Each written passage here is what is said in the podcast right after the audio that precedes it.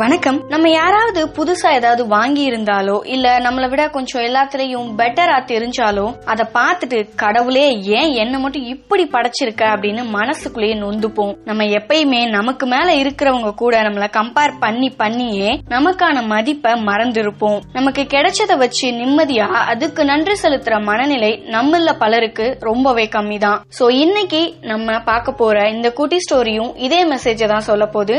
அந்த குட்டி ஸ்டோரி என்ன அப்படின்னு பார்க்கலாம். நம்ம ஸ்டோரியில இன்னைக்கு சுசிலோட லைஃப்ல நடந்த ஒரு சின்ன இன்சிடென்ட் பத்தி பார்க்க போறோம். சுசில் காலையில நாலு நாற்பத்தி ஐந்து ஏஎம்க்கு டிராபிக் சிக்னல்ல கார்ல நின்னுட்டு இருந்திருக்காரு. கிரீன் சிக்னல் வந்து வண்டி மூவ் ஆகி அவர் போக இன்னும் நூத்தி பதிமூணு செகண்ட் இருந்திருக்கு. ஆஸ் யூஷுவல் நம்ம எல்லாரும் பண்ற மாதிரியே அவரும் சுத்தி என்ன நடக்குது அப்படின்னு வேடிக்கை பார்க்க தொடங்குறாரு. அப்ப அங்க ரோட்டுக்கு ஓரத்துல ஒரு ஹஸ்பண்ட் ஒய்ஃப் மற்றும் அவங்களோட ரெண்டு வயசு குழந்தை அப்படின்னு மூணு பேர் கொண்ட ஃபேமிலி பிளாட்ஃபார்ம்ல தூங்கிட்டு இருந்திருக்கிறத பாத்திருக்காரு முக்கியமா அந்த குழந்தை.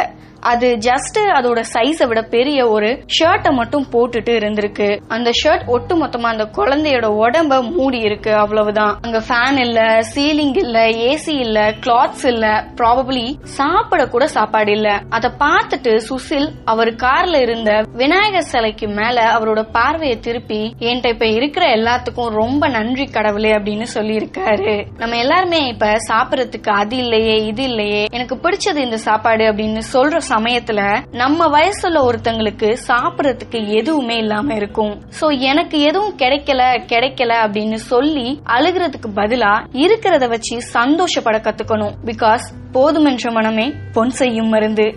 நன்றி.